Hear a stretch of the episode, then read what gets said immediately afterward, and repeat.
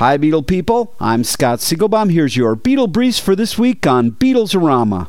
Paul McCartney played bass on two instrumental tracks for a new film entitled Mood Indigo. The film was directed by the same person who directed Paul's Dance Tonight video.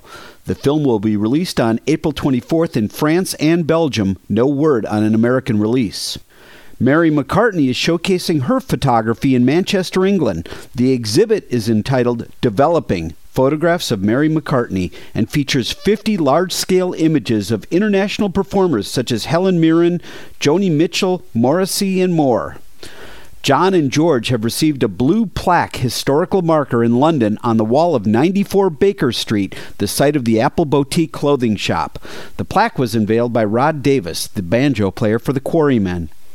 And finally, Joe Walsh created some buzz last week when he posted a photo of himself in the studio with Mick Jagger, Don Was, and Ringo Starr. Walsh's caption read, Cooking up something here at Capitol Records. I think you'll enjoy it. Joe Walsh and Ringo are brothers in law and have worked together on several other projects. Check out rare Beatle signed artwork as well as famous Beatle photographs and animation at rockartshow.com. I'm Scott Segelbaum for Beatlesorama.